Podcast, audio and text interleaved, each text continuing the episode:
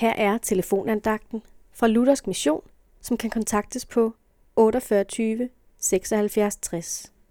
Andagtsholderen i dag er Astrid Andersen. I Lukas evangeliet kapitel 15 beskriver Jesus Guds kærlighed for os. Sønnen, som har øget sin formue væk i et udsvævende liv, vender hjem, forhudlet og sølle, men modtages af sin far i betingelsesløs kærlighed.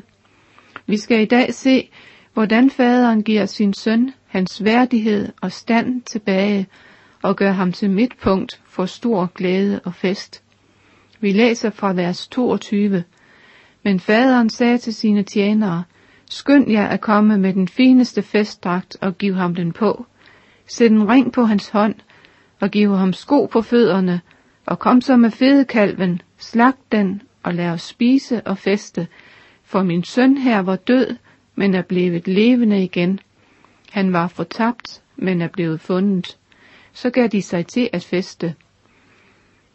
Tænk, at den sølle knægt mellem svinene i et fremmed land, nu står festklædt som søn af huset i faderhjemmet.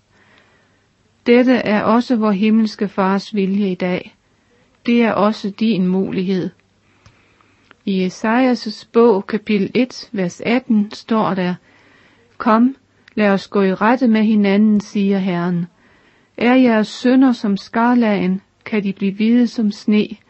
Er de røde som purpur, kan de blive som uld. Lad dette billede af Guds tilgivelse og oprejsning fylde dine tanker nu. Amen.